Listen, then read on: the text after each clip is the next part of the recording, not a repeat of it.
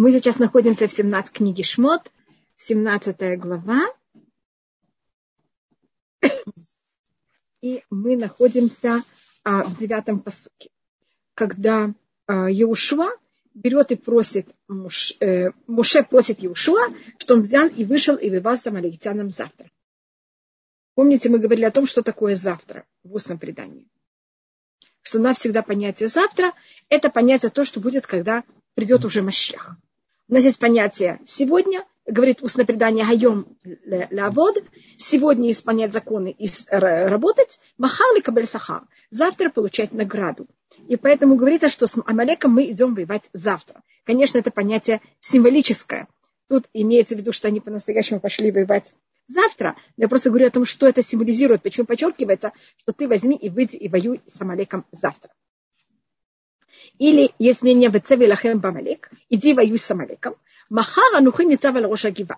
Завтра я, имеется в виду Муше, буду находиться, буду стоять на вершине холма у Матеха Элуким Баяди. И слегка и жезл или а, палка или посох Всевышнего в моей руке. И вопрос, почему нужен этот жезл в руке Муше, по Сфорну, просто говорю, одно из вариантов, это что это в какой-то мере показывает, что все евреи видели, когда Муше молятся. Понимаете, как это он поднимает палку, она же видна издалека, и это будет помогать всем еврейск, всему еврейскому народу как-то, эм, когда они видят этот, этот посох, это им будет как будто помогать сконцентрироваться. Мы люди, и нам тяжело просто так концентрироваться. Поэтому, скажем, люди идут в синагогу, потому что дома это сложнее. В момент, когда это война, это еще более сложно. И поэтому, когда они видели посох Муше, как он поднимается, как Муше его поднимает, это в какой-то мере брало и всех как-то брало и объединяло. И э, десятый посук. И поэтому также он, Муше восходит на вершину холма, для того, что это место, которое также с него кого-то все видно. Муше их видит, и они видят Муше. И десятый посук. Ваяс Иошуа. Значит, тут по этому объяснению Махар это завтра Муше будет молиться, а Иошуа должен сразу выйти на войну. И десятый посук. Ваяс Иошуа Кашарамарло Муше. И сделал Иошуа, как сказал ему Муше. Мы сейчас первый раз встречаем Иошуа, мы еще даже не знаем, кто он такой. Лейлахем Бамалек, он пошел воевать с Амалеком. У Муше Арон и Хур алю Роша Гива. У Муше Аарон и Хур поднялись на вершину холма. Мы тут встречаем первый раз нескольких людей. Муше Арона мы с ними знакомы, мы знаем, кто это такие. Хура мы еще никогда не встречали. Вопрос, кто такой Хур? И у нас есть предание, что Хур это был сын Мирьям, его отец был Калев. Мы тоже еще Калева не знаем. Значит, Хур это племянник Муши. И мы потом с ним встретимся еще раз. Он у нас очень э, важная личность. И мы сейчас как раз находимся в недельной главе, которая описывает, как был строился Мешкан. Так по преданию, кто строил Мешкан, был Бецален, Бон Уэй Бен Хур. Это был внук Хур. И он сын двух людей очень, эм, как можно сказать, эм, дерзких. Я не знаю, дерзкое, мне кажется, на русском это немножко негативное слово. Поэтому я, но я тут хочу пользоваться этим словом в позитивной форме. Значит, есть люди, которые они такие, эм, в какой-то мере, очень осторожные, а есть люди, которые, у них есть вот эта сила взять и выступить против. И у нас из э, Мирьям, она считается одна из очень сильных женщин, и она, когда по преданию, когда фараон хотел взять э, и объявил им, что э, они акушеркам, чтобы они взяли и убивали детей во время родов, по преданию она взяла и сказала фараону все, что она о нем думает. И фараон ее чуть ли не убил, и как-то ее мама как-то ее спасла. Там она сказала, она маленькая, она не понимает, что такое, как-то ее спасла. И также Мирьям, мы знаем по преданию, как она сказала отцу, когда он взял и развелся с их матерью, потому что он не хотел иметь детей, чтобы их не брали и не кидали в... в да, мне кто-то говорит, отважные люди, смелые, большое спасибо, да. Эм, он тогда приходит э, отцу и говорит, папа, ты хуже, чем фараон. Смелость подходит вместо дерзости. Большое спасибо. Я просто не знала, какое слово выбрать. Просто у нас есть слово аз. Аз – это наглость. И а, и Мирьям тоже называется аз. У нас, нам говорится, ви асканамер, будь вот такой аз, как эм, леопард или, эм, или тигр. Значит, есть вот это азут, которая она хорошая, есть азут, которая негативная. Любого качества можно им пользоваться в разные стороны. э, прийти к отцу и сказать, папа, ты хуже, чем фараон, вы понимаете, что это не очень просто. И этим в какой-то мере она привела к тому, что ее родители женились еще раз, и э, за счет этого родился Муше. И также ее дерзновенный. Может быть, мне кто-то говорит дерзновенный. Хорошо, большое спасибо. Может быть, я настолько русский не знаю, я только пробую перевести как-то с иврита. И эм, Калев, который по преданию был отец Хура, когда вы знаете, что пошли 12 посланников, мы тоже с ним еще не встречались, и когда они возвращаются, 10 из них говорят, что Израиль вообще невозможно его захватить. Иошуа, он, его никто не слушает, потому что Иошуа, он ученик Муше, и понятно, что все, что Муше ему скажет, он скажет, хотя бы так еврейский народ считает. И как Калев, и только Калев, ему удается взять и привести к тому, что весь народ замолкает и слышит, что он говорит. Говорится, «Ваяхас Калев это ам». И Калев привел к тому, что весь народ замолчал. Понимаете, сколько надо сил, когда народ разъяренный, их взять и привести к тому, чтобы они молчали и сказать свое мнение. И сказать свое мнение против мнения всех. И это то, что смог Калев. И вот их общий сын – это Хор. А, мы сейчас его, мы встретим его еще раз в конце Пашат Мишпатим, когда Муше восходит на гору на 40 дней, 40 ночей на гору Синай, он тогда скажет народу, что он оставляет вместо себя Агарона и Хура. Значит, как вы видите, Хур – это был тот, кто Муше его видел как свой наследник, если можно так это сказать. И у нас, а после Золотого Тельца мы больше Хура нигде не встречаем. У нас есть предание, что когда евреи сделали Золотого Тельца, Хур, как его родители, выступил против народа, и народ по преданию убил Хура. Просто я рассматриваю, понимаете, это очень такая, э, просто я пробовала рассмотреть, какая у каждого человека есть свой характер. А Гарон, он совершенно другой характер, чем Хур. Хур, он именно потомок Мирьям и Калева, и Калев, которых у них именно такой характер. И они все трое находятся на вершине холма, и рассматривается отсюда, что если мы делаем пост, у нас желательно, чтобы было три человека, которые они берут и молятся, когда, эм, когда делается пост, надо, чтобы, э, надо 10 людей, и трое из них, они должны там, должны они должны во время молитвы должны быть трое, которые участвуют в молитве. А, кроме, если 10, если, и из них трое должны в какой-то мере э, брать и молиться. И что происходит? Это десятая строка. Бая кашер яры Муше яду. И было, когда берет и поднимает Муше свою руку. Выговар Исраэль. И за счет этого евреи берут и имеют верх. Кашер янех яду. А когда Муше опускает руку, выговар Амалек. И тогда побеждает Амалек. И говорит на это Мишна в Ошашана. Бехи, что, и говорит Мишна, и что происходит? Руки Муше побеждают войну, руки Муше приводят к тому, что наоборот, мы э, в какой-то мере теряем войну, это же совершенно не руки Муше. Но это имеется в виду, что когда Муше поднимал руки, тогда это в какой-то мере помогало всему еврейскому народу. И весь еврейский народ брал и стремился к Всевышнему. А когда народ опускался духовно, так руки, Муше не мог поднимать руки. Так поэтому это не рассматривается, что Муше своими руками, тем, что он поднимает опускает руки, война, война побеждена, а это имеется в виду, что Муше он был представителем всего еврейского народа. И если он мог, и кого-то все евреи молились, и они какой-то мере направляли свои сердца к Всевышнему, тогда Муше смог поднять руки, и тогда евреи, конечно, побеждали. И этот, в какой-то мере Муше смог как это сконцентрировать, а когда они были в состоянии, что невозможно было их сконцентрировать Всевышнему, и то, что он поднимает руки, никому не помогает, тогда его руки падали. И тогда, конечно, евреи не побеждали. Руки – это в какой-то мере символика того, что мы понимаем, поднять руки – это символика нашего возможности а, того, что мы можем что-то делать или нет. Когда наши руки подняты наверх, это значит, что мы понимаем, что наша сила в руках, она от Всевышнего. А когда мы считаем, что мы, наши руки сами по себе работают без связи с Всевышним, тогда, конечно, ничего не получается. Это вот символически того, что Муше поднимал руки, или они у него в кумере не поднимались. У него не было этой силы взять и поднять.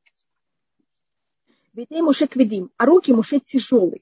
Имеется в виду, потому что они в какой-то мере символизируют духовное состояние всего еврейского народа. Тут у нас одна из очень интересных вещей. А на иврите почти все парные вещи в человеке, они женского рода. У нас есть на иврите правило, а, что какие слова женского рода, какие слова мужского рода. скажем, глаза женского рода, руки женского рода, ноги женского рода, потому что они парни. А нос, он один, так он будет мужского рода. Значит, тут все равно это слово как будто само по себе, как оно слышится, да, точно. Вы то, что мне просят, кроме груди, что это не так. У нас есть в какой-то мере, видите, поэтому я не сказала все парные вещи, я сказала почти все парные вещи. Руки Муше написаны в мужском роде. Не говорите «Вейдей Муше квейдот», говорите «Вейдей Муше квейдим», а руки Муше тяжелые мужского рода. Мы находим еще раз, еще несколько раз в Танахе, когда э, руки говорится мужского рода. И каждый раз об этом рассматривается. Где конкретно сидел Муше? Мне кажется, чтобы воины могли видеть Муше, он должен сидеть за врагами, чтобы вы могли его видеть перед собой. Значит, большое спасибо. Рина, значит, то, что сделал Муше, он сел на холме, конечно, как вы говорите, перед воинами, и он, когда находится на холме, его же видно в, издалека. И у него также есть вот этот жезл, есть у него также посох в руке, и когда он поднимает руки, он поднимает это вместе, сначала говорится руку в единственном числе он это поднимал с жезлом, с этой э, посохом, который был у него. И это еще выше, и он сидит на вершине горы.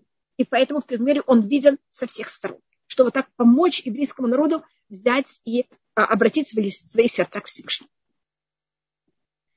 И, значит, это, когда женского рода, это вещь, которая она имеет влияние, а мужской, женский род может рожать. Женский род слабее, но он может рожать мужской род сильнее, но не может рожать. И тут руки в Муше, они тяжелые мужского рода. Значит, у нее кого-то нет влияния. Это тяжесть на кого-то очень тяжелая. Поэтому это даже мужского рода. Вайкху Эбен. И тогда, когда они видят, что Муше очень тяжело брать и сконцентрировать народ, и у него не получается взять и привести к тому, чтобы народ смог взять и обратиться к Всевышнему, они тогда ему помогают. Вайкху Эбен, они взяли камень. Говорит тут устное предание, почему камень, почему не принесли ему стул, почему не принесли ему кресло. И тут у нас есть такое понятие, что если еврейский народ, он в тяжелом положении, мы должны быть с ним вместе. Это называется ему анухи бецара. Мы вместе с ним в неприятности. И когда кто-то в трауре, это совсем неправильно, даже если я могу сесть в кресло или есть пирожное. Значит, Вдруг что-то произошло с кем-то, мы можем мы можем там есть, но а есть в это, в это время делать какие-то выходящие вон удовольствия, это считается не очень правильно. И хотя муж сейчас не воюет, он находится на вершине горы, но он сидит на камне, он не сидит, понимаете, как это там на стуле, поэтому это подчеркивается. Он кого-то с ними в этом ощущении их сложности, которые они находятся на поле битвы. Ваясиму тахтав и поставили этот камень под Муше. Ваеши Валея, и он сел на нее. Видите, камень тоже женского рода. И Хур тамху ядав мисехад у мисехад. Арон и Хур брали и поддерживали руки его. Один с этой стороны, один с этой стороны. Выядав ему над. И были его руки вере до захода солнца. И тут мы видим, как вы видите, значит, Муше сидит, с одной стороны Аарон поднимает его руку, с другой стороны Хур. Значит, тут недостаточно только Муше для того, чтобы взять и поднять еврейский народ, а нужно тут их э, троих чтобы они могли взять и это сделать. И может быть тут то, что я рассмотрю, это такая таблица, которую я хочу сделать. Одну минуту. Я только должна найти эм, страницу, где я могу это нарисовать. Значит, это у нас рассматривает Рамбан, Раби Муше бен Ахман. И он нам говорит, что у нас точно так же, как была первая война с Амалеком, точно так же будет Безраташем последняя война с Амалеком. Может быть, она уже была, я не знаю. Но э, если должна будет быть еще последняя война, она будет в какой-то мере так, точно так же. И у нас в еврейском народе есть у нас несколько э, личностей. Значит, у нас для того, чтобы э, произошло избавление еврейского народа, нам надо трех представителей еврейского народа. Что без, нам нужно 12, всех 12 колен, но для того, чтобы были вожди, нам нужно три вождя из трех разных колен. И мы тут посмотрим, кто они, и они имеют символическую духовную силу. Нам нужно первым делом, это нам нужно э, колено Леви. Тут у нас есть два представителя из колена Леви, это Муше и Аарон. И, может быть, я рассмотрю, э, каждый из этих колен, из, из этих вождей, которых мы рассматриваем, они могут делиться на два или могут быть один. Значит, э, из колена Леви от него есть Муше и Аарон. Как вы знаете, они оба левиты. И какая символика колена Леви? Значит, тут есть представители. У нас есть Муше, Аарон, Хур и Ошуа. Видите, у нас четыре человека. Что эти четыре человека собой символизируют? Что это такое? Где мы их можем встречать, может быть, еще раз? Э, и у нас, значит, Муше и Арон, они братья, они из одного колена, колена Леви. И колено Леви, его символика – это желание объединить еврейский народ. Левиты, просто даже слово Леви, перевод этого слова – это лелавод. Лелавод значит брать и эм, сопровождать. Что такое на иврите сопровождать? На русском, что такое сопровождать? Это быть вместе. Леви, как вы знаете, он третий из детей Якова, Арон, э, Рувен, Шимон, Леви. Леви есть также три буквы его имени. И это и три в иудаизме символика объединения. Два – это противоположности, третье – это объединяет. И у нас, когда мы говорим объединение, левиты занимались двум объединением. У нас есть объединение евреев между собой. И вы знаете, что это непростая вещь. Это одна из сложных вещей еврейского народа, это наша одна из особостей. Есть такой даже анекдот, что если есть два еврея на необетованном острове, там будут три синагоги, что была одна, куда никто не идет. Значит, у нас вот есть эта склонность эм, делиться. Эм, и это показывает, конечно, о том, что у нас у каждого есть своя личность и свое мнение. Но вместе с тем, что у нас есть своя личность и свое мнение, желательно, чтобы мы тоже умели это все объединять вместе. И кто нам помогает объединяться, это Леви. И объединяться нам надо на двух уровнях. Нам нужно объединяться горизонтально и вертикально. Я это так называю, я учила математику, видите, поэтому я пользуюсь э, термином математическим. Вертикальное объединение – это объединение между нами и Всевышним. А горизонтальное объединение – это то, что мы говорили. Это объединение между нами всеми. И как вы знаете, Муше, он еще немножко, мы только находимся в Пашат Бешалях, но он тот, кто говорит Всевышним, он тот, кто передает желание Всевышнего народу, и он говорит Всевышнему, что ему плохо с разговором. Ему говорится, что Арон будет его помощник. И Муше, он связывает еврейский народ с Всевышним. А Аарон, как вы знаете, это была его особость. Это говорится в перке. А вот, что Аарон был охев шалом, беродев шалом. Любил мир и гнался за миром. Охев это приет, любит людей, умыкарван Тура и приближал их к Туре. Если Аарон видел двух людей, которые спорили, он приходил к каждому из них и говорил, как другой переживает, что он с ним поссорился. И когда эти два человека встречались, вы понимаете, как они мирились. Он мирил мужа с женой. Значит, Аарон занимается тем, что мы все объединялись. А Муше объединяет нас Всевышним. Поэтому, видите, их есть два. Мы, когда были леви, мы приходили в храм три раза, видите, снова это интересно, мы это делали три раза в год, именно три раза, как леви, это символика объединения, что он был третий. И мы там просто все встречались. И, и где мы все встречались? В храме. Поэтому в храме, а кто нас обслуживал, были левиты. Я имею в виду куаним, которые тоже, они от колена леви. И эти мы физически просто встречались. И вы знаете, что если семья три раза в год встречается, есть какое-то объединение. И мы не просто встречались все вместе где бы то, а мы встречались во дворе храма. Это было наше объединение и между собой, и наше объединение с Всевышним. Поэтому нам обязательно нужен кто-то из колена Леви, и это всегда начало. Поэтому первый, кто послан еврейскому народу, это Леви, это Муше и Аарон, чтобы нас взять и объединить, и также связать Всевышним. Потом нам нужна следующая личность, и мы как раз не встречаемся в следующий раз. Мы в нашей, сейчас, в этом отрывке, первый раз не встретились. Это потомок Рахель. Я напишу Бен Рахель. И это может быть потомок Йосефа, эм, потомок Бениамина. В этой ситуации это у нас Иешуа. И должность Иешуа – это воевать с Амалеком. Амалек – это не просто народы, а это выжимки самое негативное от того, что есть в мире. Мне кажется, мы в прошлый раз говорили про Амалека, поэтому я не вхожу еще раз, что это. Когда мы войдем в Израиль, тот, кто захватит Израиль и будет воевать с местным населением, знаете, что будет тоже Иешуа. Иешуа, его символика – это воевать со злом. Если можно это сравнить, он должен очистить мир от самого неправильного, что есть в мире. И после того, как Иошуа это сделает, у нас сейчас остается третья личность, с которой мы с ней встретились, и это потомок колена Иуда. И цель колена Иуда у нас это Хур, хотя Хур, как я вам сказала, мы потом его не увидим. Кого мы увидим вместо Хура, будет его внук Бецаль-Эль. Это будет взять и построить храм. Значит, мы должны сначала, весь еврейский народ должен объединиться между собой. Мы должны объединиться с Всевышним. Мы должны потом взять и очистить мир от зла. И только тогда мы можем взять и построить храм. Вы знаете, что построение храма – это же святость в наш мир привести. Если я как женщина могу это сравнить, значит, сначала надо вымыть тарелки, а потом можно на них класть хорошую еду. А если тарелки грязные, ничего невозможно. Поэтому Иешуа должен сначала почистить мир, очистить мир от зла, и тогда можно взять и построить храм. И говорит на это э, Рамбан, как это было первый раз, видите то, что у нас есть, так это будет и последний раз. Значит, я могу сразу прыгнуть в конец, я могу показать, как это у нас происходит еще в некоторых случаях. А то, что я сейчас говорю, я даже не буду это писать, потому что это Рамбан здесь не рассматривает. Это я беру из других мест и других комментаторов. Когда будет построен первый храм, видите, это будет построение э, э, внук Хура. Я тут написала Хур, я напишу Бецалель. Это его внук, Бецалель бен Ури бен Хур. Да, я покажу. Пожалуйста, извините.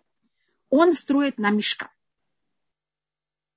А, у нас будет также, когда будет построен первый храм, к нам сначала будет послан Шмуэль. И Шмуэль – это про, который, вы знаете, с колена, он по преданию с колена Леви. И он будет заниматься тем, что будет объединять весь еврейский народ между собой. Он будет ходить из города в город и всех судить. А, и также нас всех объединять с Всевышним. Он нас всех приведет в Мицпа. Мы там все очистимся, будем плакать перед Всевышним. Прекратим заниматься идолопоклонством.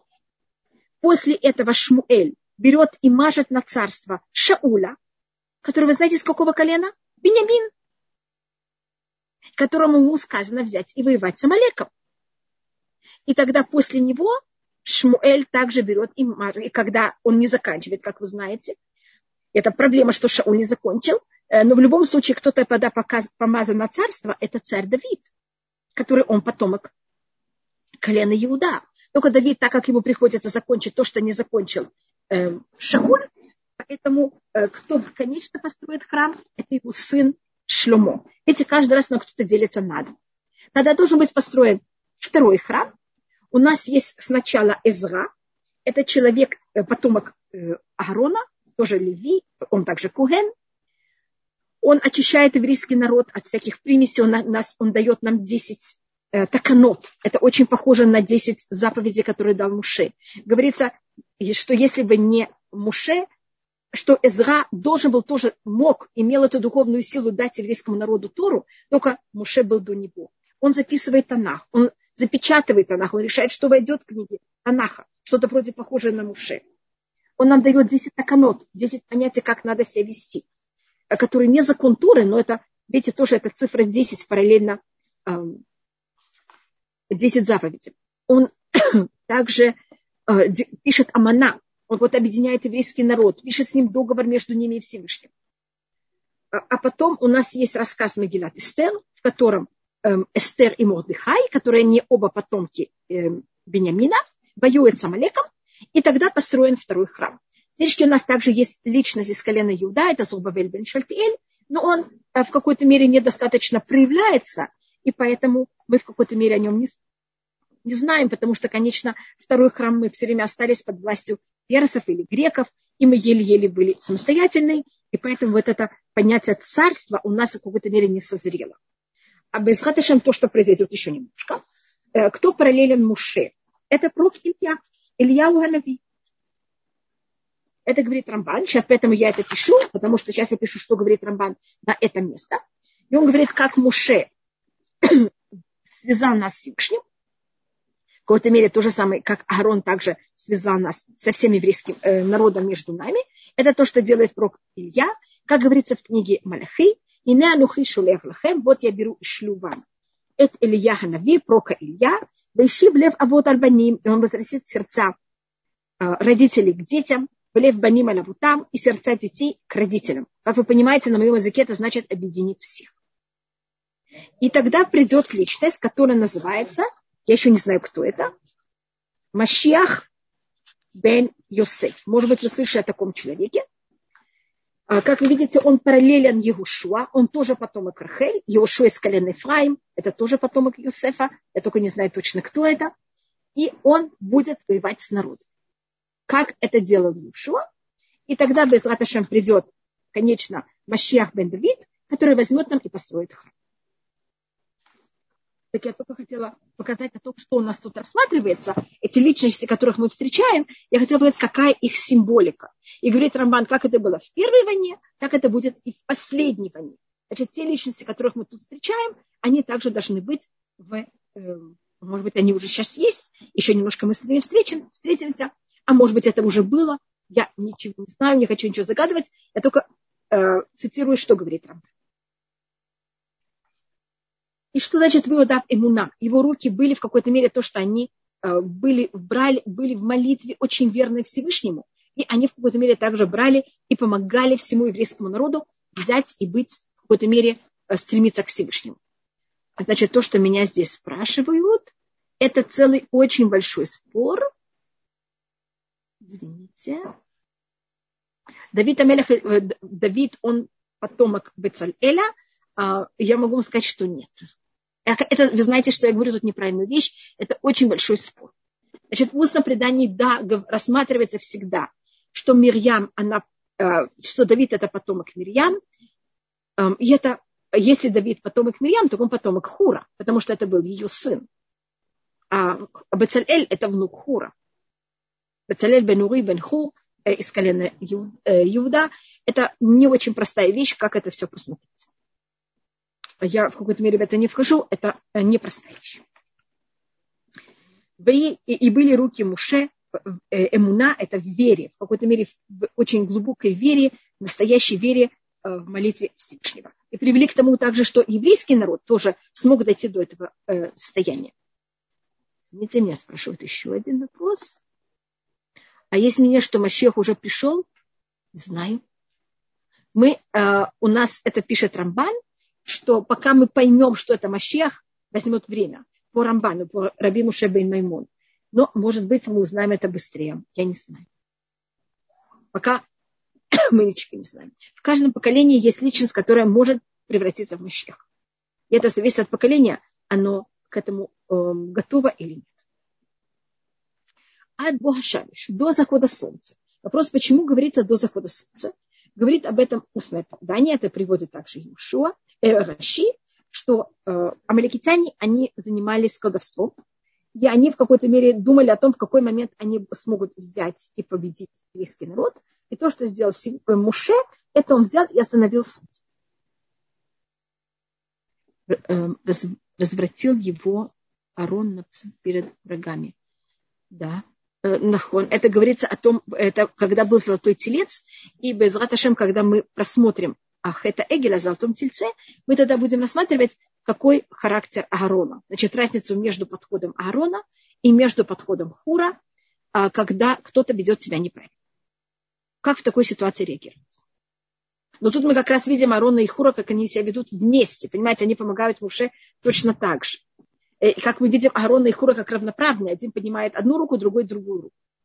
И э, это вы можете просмотреть конец Паршат Мишпатим, 24 глава, а мы только не знаю, через какое время мы дойдем до нее.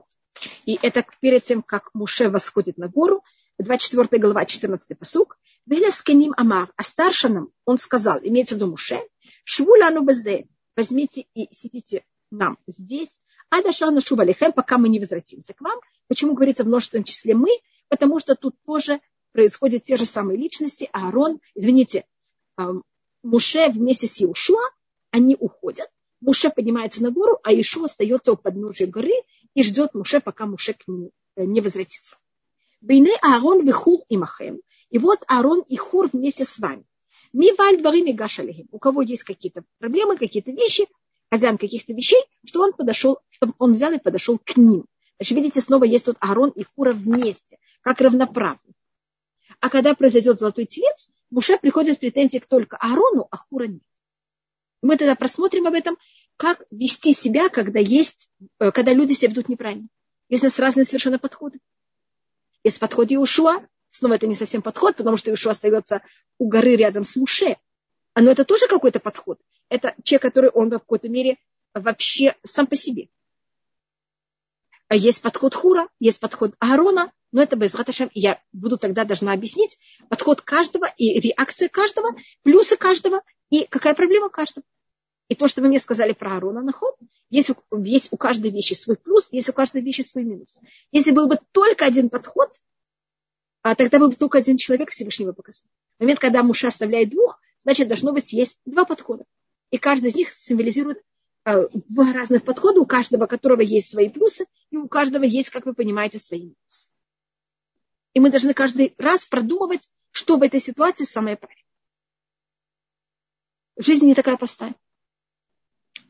Подход Хура таков, что его убили за твердость, а у Арона такой, что развратил народ, где есть... Да, это мы сейчас, извините, я про Арона сейчас не рассмотрю, потому что я сейчас не могу его еще показать. Мы еще не дошли до Золотого Тельца. А когда мы дойдем Блинедер, я э, тогда покажу подход Аарона также. Блинедер. Только я говорю заранее, это будет ой, через не знаю сколько времени.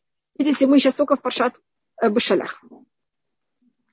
И у нас, значит, Первый раз мы тут встречаем о том, что кто-то остановил солнце.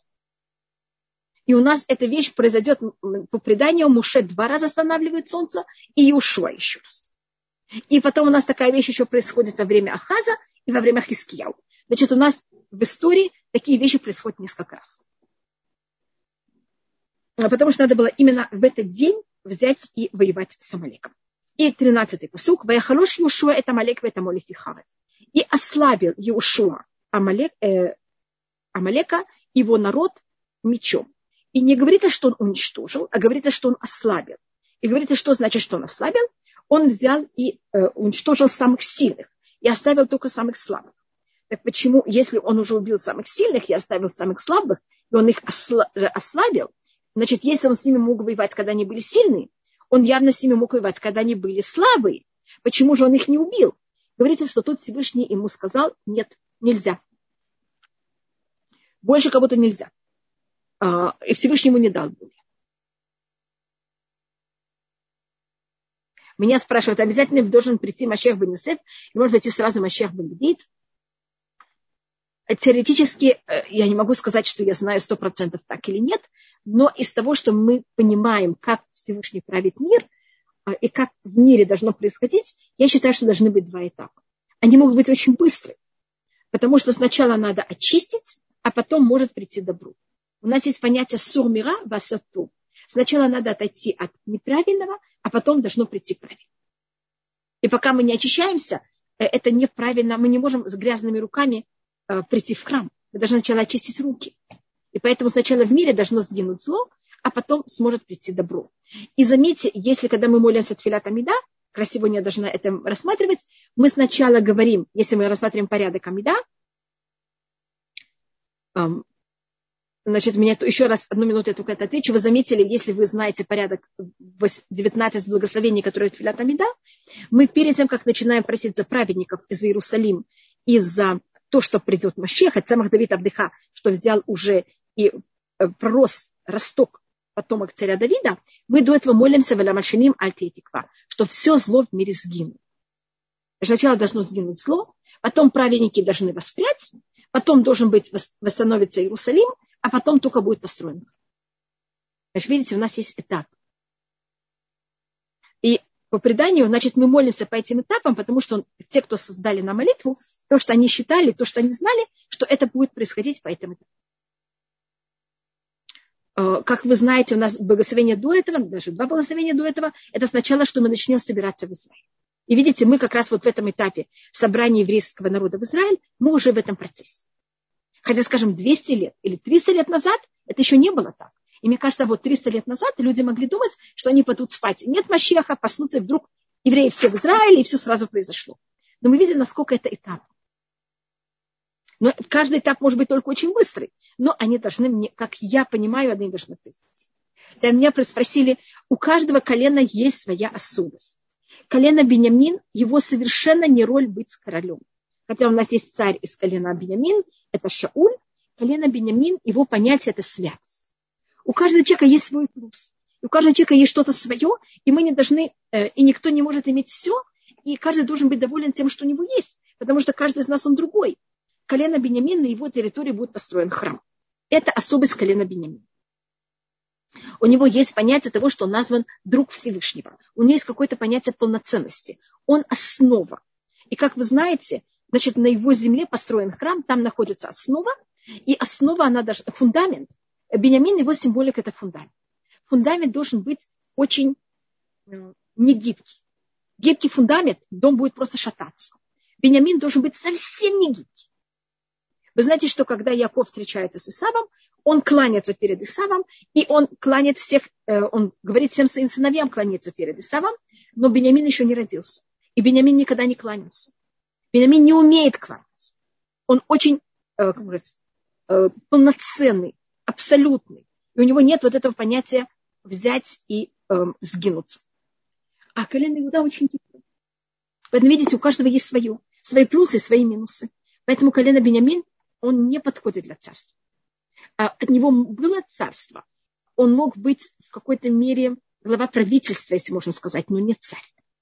Видите, почему Всевышний не разрешил Иошу убить? Да, вот этот очень э, важный вопрос. Почему Всевышний э, не разрешил Иошуа убить всех из Амалека и слабых тоже? Ведь когда Шауль воевал, он должен был уничтожить всех. Сто процентов это так же. И у нас эм, эта вещь, она э, повторяется неоднократно. У нас, сейчас еще не пришло время. Пока мы не пришли в Израиль, это не наше время.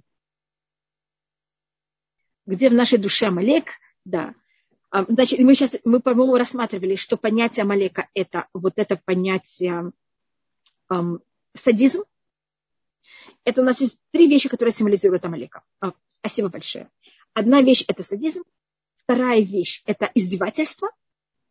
И третья, которую я хотела рассмотреть, я думаю, что не третья, но входит в это издевательство, это все поставить под сомнение. А может быть, а кто вам сказал то, что вы сказали, что Амалек это гематрия Софик? Но это, это то же самое, как издевательство, понимаете? Когда я уважаю вещь, я же не говорю, что может быть, а кто вам сказал. Это такая, когда как я рассматриваю эту вещь уже, не даю ей достаточно важности. Что колено Леви... О, извините, меня тут спрашивают что-то, я сразу посмотрю что мы все пришли в Израиль. Как мы поем, что мы все придем в Израиль? Извините, то спрашивает вопрос, который я его не вижу. Извините, я не знаю, как на него, к нему добраться. Вы знаете, что я совсем не умею добираться к... Э, Леви занимают противоположную сторону в древе сферот. Как такое может быть, если обычное объединение середина, Габриэль. Леви, он, от Леви есть, у нас есть левиты и есть ага, куаним. Левиты, они медатадин, а куганим, они медата рахамим. Поэтому внутри левитов есть как будто эти две силы. Поэтому колено леви поделено на два. А, и поэтому у левитов есть два понятия. Я тут рассматриваю, не входя в подробности. Но, как вы видите, а, есть леви, и есть левиты, и есть куганим. Но они все из одного колена. Как, э, как а войдем, войдет ли в итоге Муше в Израиль, без Рата, Муше войдет в Израиль. По преданию он остался Э, в пустыне и умер в пустыне для того, чтобы ввести того, те, кто не, не смог еще вести, что он также вел. Как мы поймем, что мы все пришли э, в Израиль? Шашем Язор. Я думаю, что Всевышний это уже его дело, как нас всех туда привести. А Шарам, как узнать, к какому колену относимся? Да, очень тяжело. Вы совершенно правы. Как узнать, к какому колену мы относимся? А я могу сказать, что мне немножко... Э, у меня есть я, мы знаем, из какого колена наш отец. Он из колена Иуда, поэтому я знаю, что я из колена Иуда. А вот моя мама, она не знала, из какого она колена. Поэтому, понимаете, но так как мы идем по колену отцу, поэтому нам, понятно, мы знаем. А не все знают, конечно, мы потеряли такую вещь. Но когда придет э, пророк Илья, э, и у нас будет главный священник, у главного священника будет нагрудник, это говорится в книге Эзра. И тогда мы к нему каждый подойдем, он посмотрит в этот нагруднике в Хошине, и тогда тот камень, которого мы из этого колена, он засветится. И тогда мы, каждый из нас, будем знать, к какому колену мы принадлежим. Только никто не должен э, переживать, не будет такая возможность, что кто-то не еврей Хасвахалила, а считал себя евреем. Значит, э, это будет только в плюс. Вот только будет нам говорить, с какого мы колена, но никого не оттолкнет. И никому не скажет что-то неприятное. Как вы знали, что ваш папа из колена Иуда? Потому что у моего папы э, кто-то ему послал есть такое понятие, как там Ихус, Ихусин. У нас просто есть письмо, я не знаю, как это назвать, в котором просто перечисляются все предки, в какой-то мере, до э, предков, которые находятся в Танахе. И у папы была такая вещь. Папа сам это, у него этого не было. У моего, мой дедушка тоже, когда он ехал, он это, был в Казани, у него это не было. Э, кто-то взял и написал папе письмо, э, и он сказал, что он знает, что есть папа, и он хочет с ним там говорить. Это было в очень тяжелом периоде, и он просил папу, чтобы папа к нему приехал. Папа э, не мог тогда, вы знаете, тогда взять и выехать куда-то было почти невозможно. И папа с ним не встретился. И через какое-то время, должно быть, этот человек умер, мы не знаем даже никак никто. А папа вдруг получил заказное письмо, и там было это письмо. И так папа это получил. Мы даже не знаем ни от кого. Может, этого человека не было потомства. Может быть, его потомства не было. Он считал, что оно недостойно ему передать. Мы ничего не знаем. Я просто говорю, как мы это получили. Совершенно случайно. И должно быть очень трагично. И папа, конечно, очень переживал, что он с этим человеком никогда не встретился. Как совместить святость колена Бенемина и трагическое...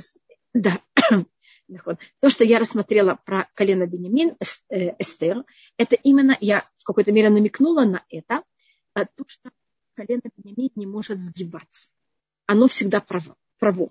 Если колено Бенемин делает что-то неправильное, оно распадается полностью. И это то, что произошло в Гива.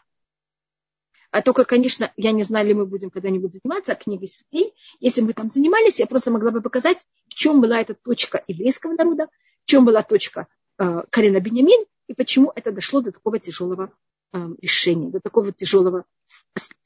Но это, конечно, однозначно связано с характером Калина Бенямин.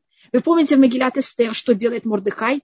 Всю Могиля он сидит и не шанахнется, когда проходит Аман. Знаете, что бы я сделала? Я из колена Иуда. Если бы я увидела Хамана, я бы не поклонялась ему, я бы спряталась. А Бениамин не прячется. Бениамин будет сидеть. Я бы не задиралась, а Бениамин да. Извините, что я так называю это задираться, извините, что я это так говорю.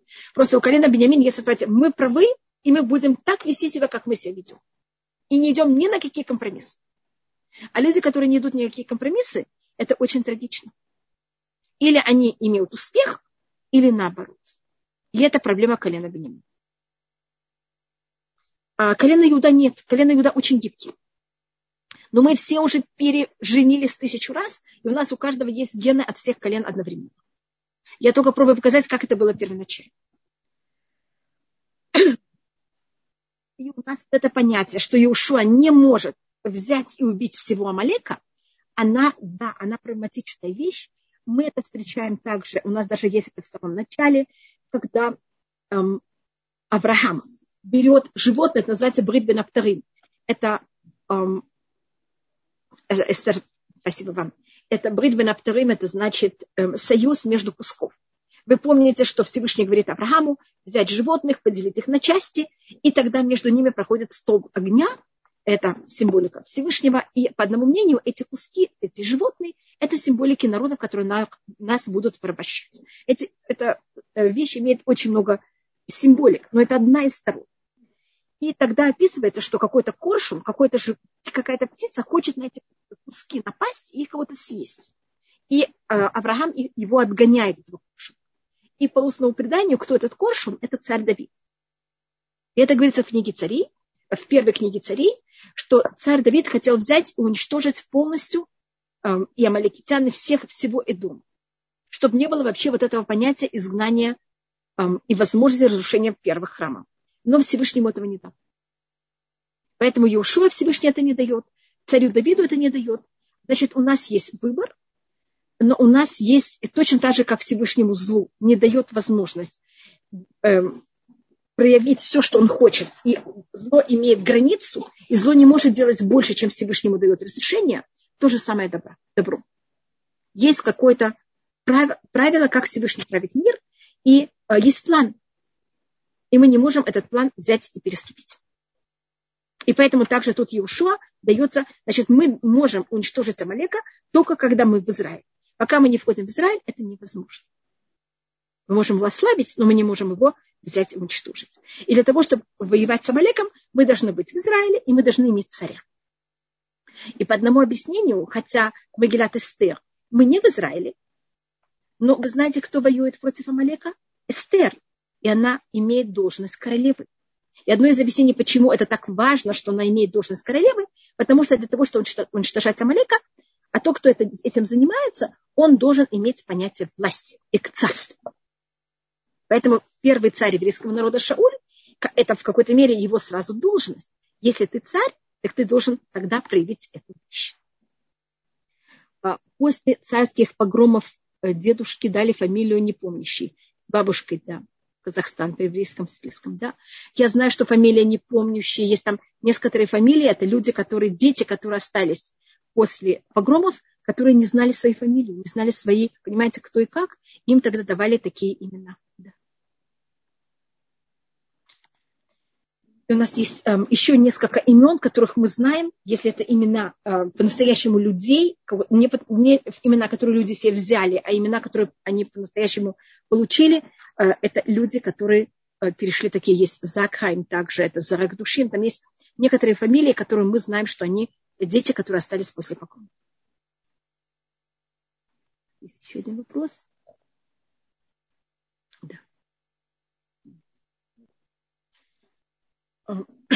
Еще тут говорится мечом. Почему подчеркивается мечом? Может быть, вы говорили об этом по еврейскому закону. Во время войны мы имеем право воевать и убивать людей только мечом. Мы не имеем права мучить. Значит, в древние времена там, э, не знаю, там, сжигать людей, хасвахалила, я там не знаю, не хочу говорить никаких ужасов. Мы не имеем права. И у нас говорится в книге царей, был один еврейский царь, его звали Аматья, не очень приятный.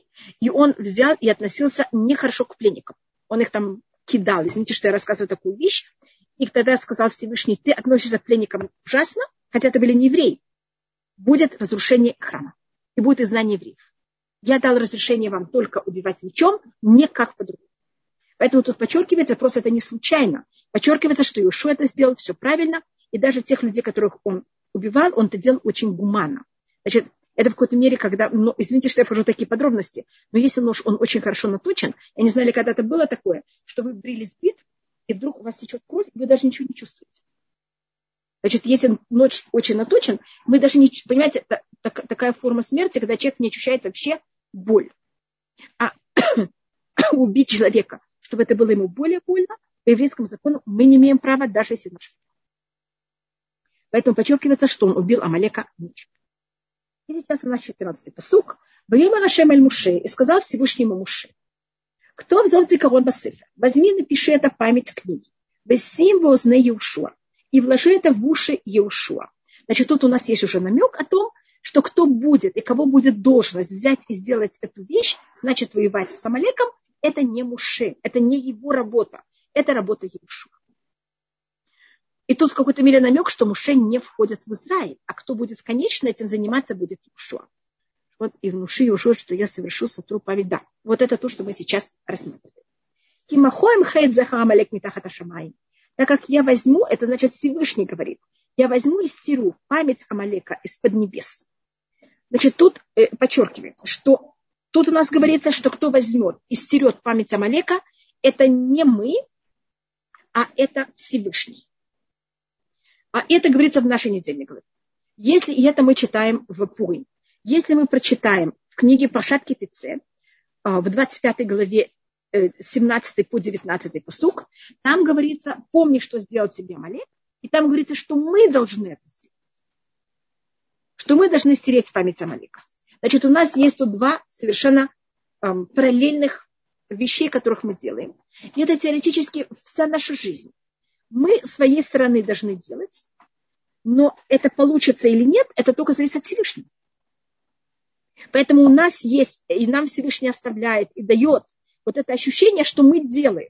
Но по-настоящему мы ничего не делаем. Кто-то делает это Всевышний, он решает, будет в этом успех или не будет успех. Я могу пробовать, я могу стараться, но это получится, это нет, это не в моих руках. Поэтому мы своей стороны должны стараться, а кто, а конечно, кто приведет это конечно к тому, что это произойдет, это только Всевышний. А у нас, с нашей стороны, есть у нас обязанность, как мы только можем этим бороться. И тогда у нас 15-й посук. Ваивен Муше Мизбех. И построил Муше жертвенник, Вейкхашму Ашем Миси, и назвал он этот жертвенник Всевышний мое, мое чудо. Значит, это имеется в виду, что когда мы, значит, Всевышний сделал мне здесь величайший, величайшее чудо. И когда мы подходим к этому жертве, мы куда вспоминаем вот это чудо, которое Всевышний сделал, что мы взяли и были спасены от Амалека, который взял и напал на нас и пришел на войну. И тогда у нас есть шестнадцатый посук, очень известный. Воемна. И он сказал, Кияд аль кеска, рука на престол Всевышнего, Мельхама Лашем Бамалек Мидогдо.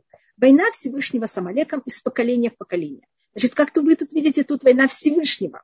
А с другой стороны, есть война наша. Как я вам говорю, это у нас все время. Значит, мы молимся о том, чтобы приехать в Израиль, а, конечно, кто нас приведет в Израиль или сможем ли приехать мы в Израиль, это уже дело Всевышнего. Но я с своей стороны должна проявить максимально все свое желание. Это получится нет или нет, это уже зависит от того, как решит Всевышний.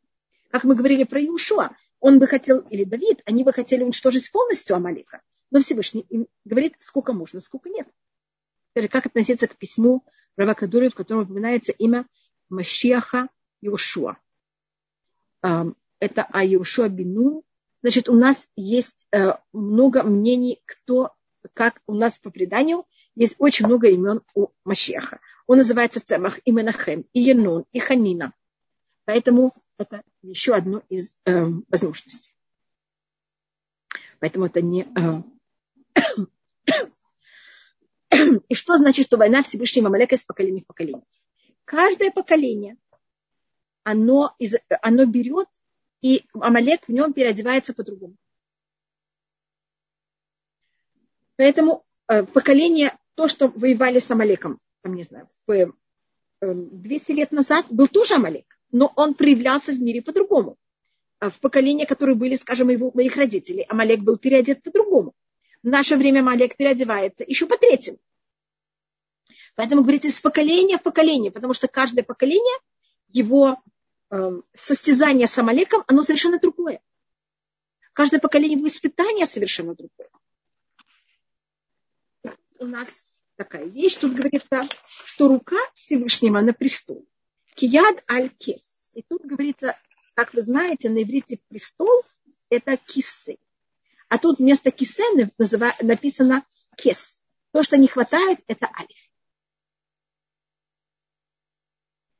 Яэль меня спрашивает, как в этом поколении выглядит Амалек. Это вот одна из вещей, о которых мы уже говорили. Значит, это только вопрос, как высмеивать и как ставить под вопрос. Понимаете, как же, скажем, если это было Э, вот э, во что переодевается Амалек сегодня. Да, каждый раз Амалек в какой-то мере переодевается по-другому. Почему Всевышнего не... Да, вот спасибо, как раз об этом я хотела сейчас Тиферет начать разговор, почему имя Всевышнего, оно в какой-то мере так написано. Так может быть еще немножко мы дойдем до поколения, я только рассмотрю начало посука, а то я взяла и перепрыгнула к концу. Значит, вы видите, престол Всевышнего должно быть написано кисе, а вместо кисе написано кес. Значит, что такое престол? Когда мы говорим о царе, царь всегда сидит хотя бы на рисунках на престоле. И престол это значит, что мы, э, престол это не просто стул, а престол это значит, что народ его принимает. Престол это на том, что он царь сидит, на том, что поддерживает царя. И если престол не полностью, он без алифа, значит, мы, его престол в этом мире Всевышнего шатается. Это не что Всевышний все равно царит над миром. Это понятие того, что люди его не воспринимают. И имя Всевышнего, а, оно, как вы знаете, оно одно из первых раз, когда мы тут его находим неполным. Значит, я не могу писать полное имя Всевышнего, как вы знаете. Поэтому я напишу юд, а вместо гей я напишу квадрат, потом вав, и вместо гея я пишу еще раз квадрат. Так, пожалуйста, квадратики – это гей. И я так делаю специально, потому что это же буква то же самое. Если вы заметите, вы увидите, что имя Всевышнего, оно полностью как можно сказать, видите, что оно э, зеркальное отражение. Я могу его полностью поделить. У нас тут есть гей и гей. Есть сначала юд, а потом вав. Поэтому про гей я не говорю вообще, я только говорю про юд и вав. Мне кажется, что вы видите, что юд очень похож на вав. Только юд он маленький, а вав он длинненький. И что это символизирует? В имя Всевышнего есть, как мы говорили, у нас есть два понятия. И в Кадиш мы говорим о том, и гей шмей раба, что великое имя Всевышнего взяло и в какой-то мере наполнило мир. Если говорится великое имя Всевышнего, значит есть маленькое. Потому что если есть только одно, оно тогда не будет называться великое.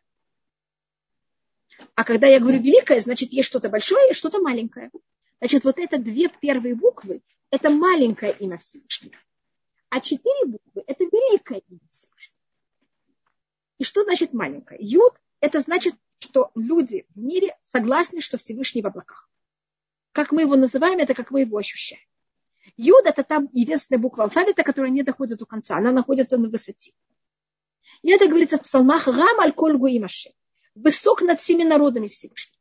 Все согласны, что есть Всевышний, но он мне не мешает, он в облаках. Ни Кашем Элокейну, кто как нас Всевышний, который находится на, на, на небесах, и он смотрит все, что на, на земле, поднимает бедняка из мусора. Значит, мы видим Всевышнего не только вот так, а мы видим его вот так. Значит, он здесь и сейчас. С тем, что Всевышний здесь и сейчас, Амалек не согласен вообще. И поэтому момент, когда есть Амалек в мире, эти две буквы имя Всевышнего стираются. Значит, это не, может быть, даже неправильно, что говорю, стирается. Я это всегда представляю, как есть э, такой эм, туман ужасный. И этот туман застилает эти две буквы имени Всевышнего. И когда мы, этот туман рассеивается, видно, видно полностью имя Всевышнего. А Малек это вот этот туман, который нам не дает видеть полностью. Значит, мы, когда в этом мире живем, мы не ощущаем, что Всевышний здесь и сейчас каждую минуту. И кто мне мешает ощущать, что Всевышний здесь и сейчас каждую минуту, это Амалек. И как вы знаете, Вав, его гематрия 6. Видите, он кого-то берет этот юд и тянет его вниз, до нашего мира. 6 – это гематрия, э, Вав – это 6. 6 это, – это наш физический мир, был сотворен 6, 6 дней. Я согласна, что Всевышний в шаббат будет среди и здесь находится. Но 6 дней, когда я иду на работу, я не вижу Всевышнего Хасвахалина. Йод это еще ужаснее, йод это 10. В Йом, вы знаете, что Йом Кипур выпадает на 10 день Тишрей. В Йом Кипур я знаю, что есть Всевышний. Но 6 дней каждой недели это чересчур. Извините, Хасвахалина, я так не считаю. Я просто говорю, что превращает и что говорит Амалек. И поэтому, когда Амалек уничтожен, это говорится у нас в девятом псалме, тогда сразу престол Всевышнего будет полностью и имя Всевышнего становится. А пока есть Амалек в мире, это невозможно. Он это затменяет. И поэтому у нас есть такое понятие, что пока Амалек находится, имя Всевышнего неполное и престол Всевышнего неполный. Престол – это власть, как будто вот это царство Всевышнего. Когда все его принимают, его царство, оно не полноценно. И тут я хотела рассмотреть одну такую маленькую вещь, маленькая, это достаточно большая вещь. Я не знаю, как я ее успею. Да. Может быть, я просто смотрю на часы. Если я перехожу в свое время, скажите мне сразу, просто я, э, у меня часы не очень точные. У нас есть еще минута. Минута, я попробую. Теперь вы знаете, что когда мы говорим Шма Исраэль, Ашем Элукейну, Ашем Ихад, так там есть большой далит. А у нас в Башат Бешала, в Башат Китеце говорится, что мы не имеем права взять и верить в другую силу. Заметьте, что такая странная вещь. Эхад – это один, а Ахер – это другой. Другой значит это идолы. Они, эти два слова очень похожи. У них только разница между Далидом и Рейшем. И этот Далид очень большой, и этот Рейш очень большой. И проблема в каждом поколении, поколение на иврите может писаться правильно по законам грамматики, поколение должно писаться с вавом, до. А тут пишется в Торе, можете проверить без вава. Поэтому я рассматриваю это, это, это, это комментарий, что то, что делает Амалек, он нам пробует подменить вместо единства Всевышнего, которое заканчивается с Далидом, на то, что есть еще другие Э, есть другие религии, есть другие взгляды на мир. И он поэтому каждое поколение пробует по-другому поменять единство Всевышнего на что-то другое. Ведь это на ахер, поэтому говорится мидор до. И вот эта подмена, она в каждом поколении другая. Сейчас это может быть понятие эм, либерализма. Понимаете, есть мы, люди должны быть либералы, мы должны все терпеть. Это же так гуманно мы не гуманы. И другие какие-то вещи. Просто кто-то меня спросил, какая сейчас, как, что сейчас делает Амалек. Он каждый раз делает что-то новое. Я просто говорю как пример. А, большое, я думаю, что я уже перешла мое время. Я извиняюсь. Э, Рабанит Хава, э, да, да. добрый вечер. Да, добрый вечер. Галит. Сейчас я включу камеру. Вот. Да, да, Мы да. сейчас, э, у нас следующий урок будет из нашего Толдот Ицхака, из Хайпы. Прямая трансляция, к нам приезжает Ривка Вайс, и у нас будет Вау. такой особый, особый, особый урок. Вот, но Ривка. Вайс еще не с нами, пока она не доехала. Да. Поэтому у вас есть время продолжать, если у вас есть возможность. Да, у меня еще немножко должен быть еще один урок. А, всё, мы да, тогда Пожалуйста, в должны- этом лестнице. Да, а, меня тут просто спрашивают, да, да, пожалуйста, Марина, можете позвонить завтра, пожалуйста. И Яэль, большое спасибо вам также. И Рита Рут подняла руку. Или это... Пожалуйста. Рита, можно включить микрофон. Включила. Здравствуйте.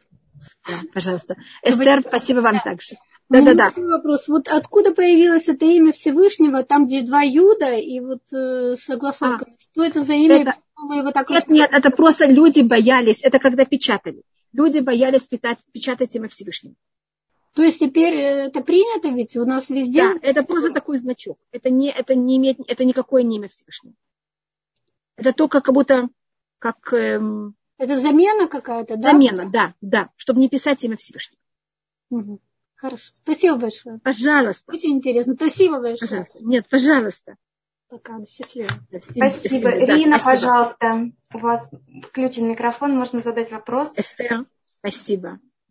Вопрос. Я так поняла, что может быть такая ситуация. Два двоюродных брата, один принадлежит к одному колену, а другой к другому.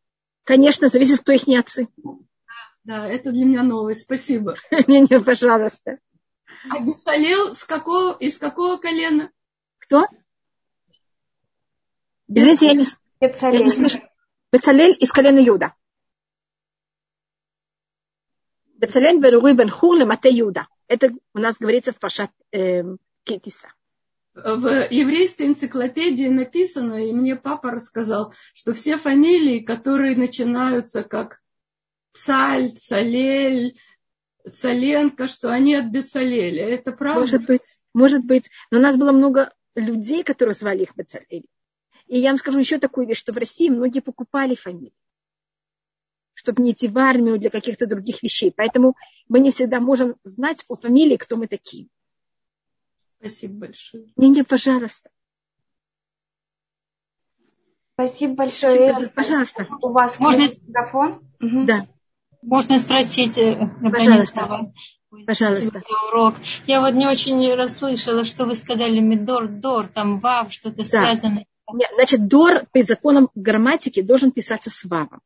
А там Дор пишется без Вава. Это ущербное поколение. Значит, это понятие, что то, что делает Амалек в каждом поколении, он пробует поменять а, единство Всевышнего на что-то другое. И как бы уменьшено, как Каталдот, вот это все, да? Там, это, более, поня- это изменение даледа на рейш. Поэтому там говорится далет рейш, далет рейш. Дор, дор. Спасибо Потому что, большое. пожалуйста, Будет в урок будет? Я не знаю. Это мне еще ничего не сказали. А что должны сделать с Амалеком? Мы должны его уничтожить внутри себя.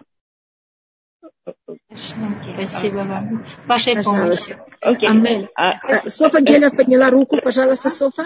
ну, почему мне не дают сказать? Пожалуйста, Ой, пожалуйста. Шай- шай- шай- шай- А, Рабанит Хава, большое Пожалуйста. спасибо за урок, замечательно. Я Пожалуйста, хочу вас спросить, спасибо. не, не по теме, не по теме. Спасибо, Когда мы, пожалуйста. молим, когда мы молимся о меду, мы читаем Акидат Ицхак. Э, Мы читаем... Акидат как до. До, до твилата мида. До, до, до Тфилат, да, да, до, до Филат Да. Мидла. Мы читаем ее в Рошходыш или нет?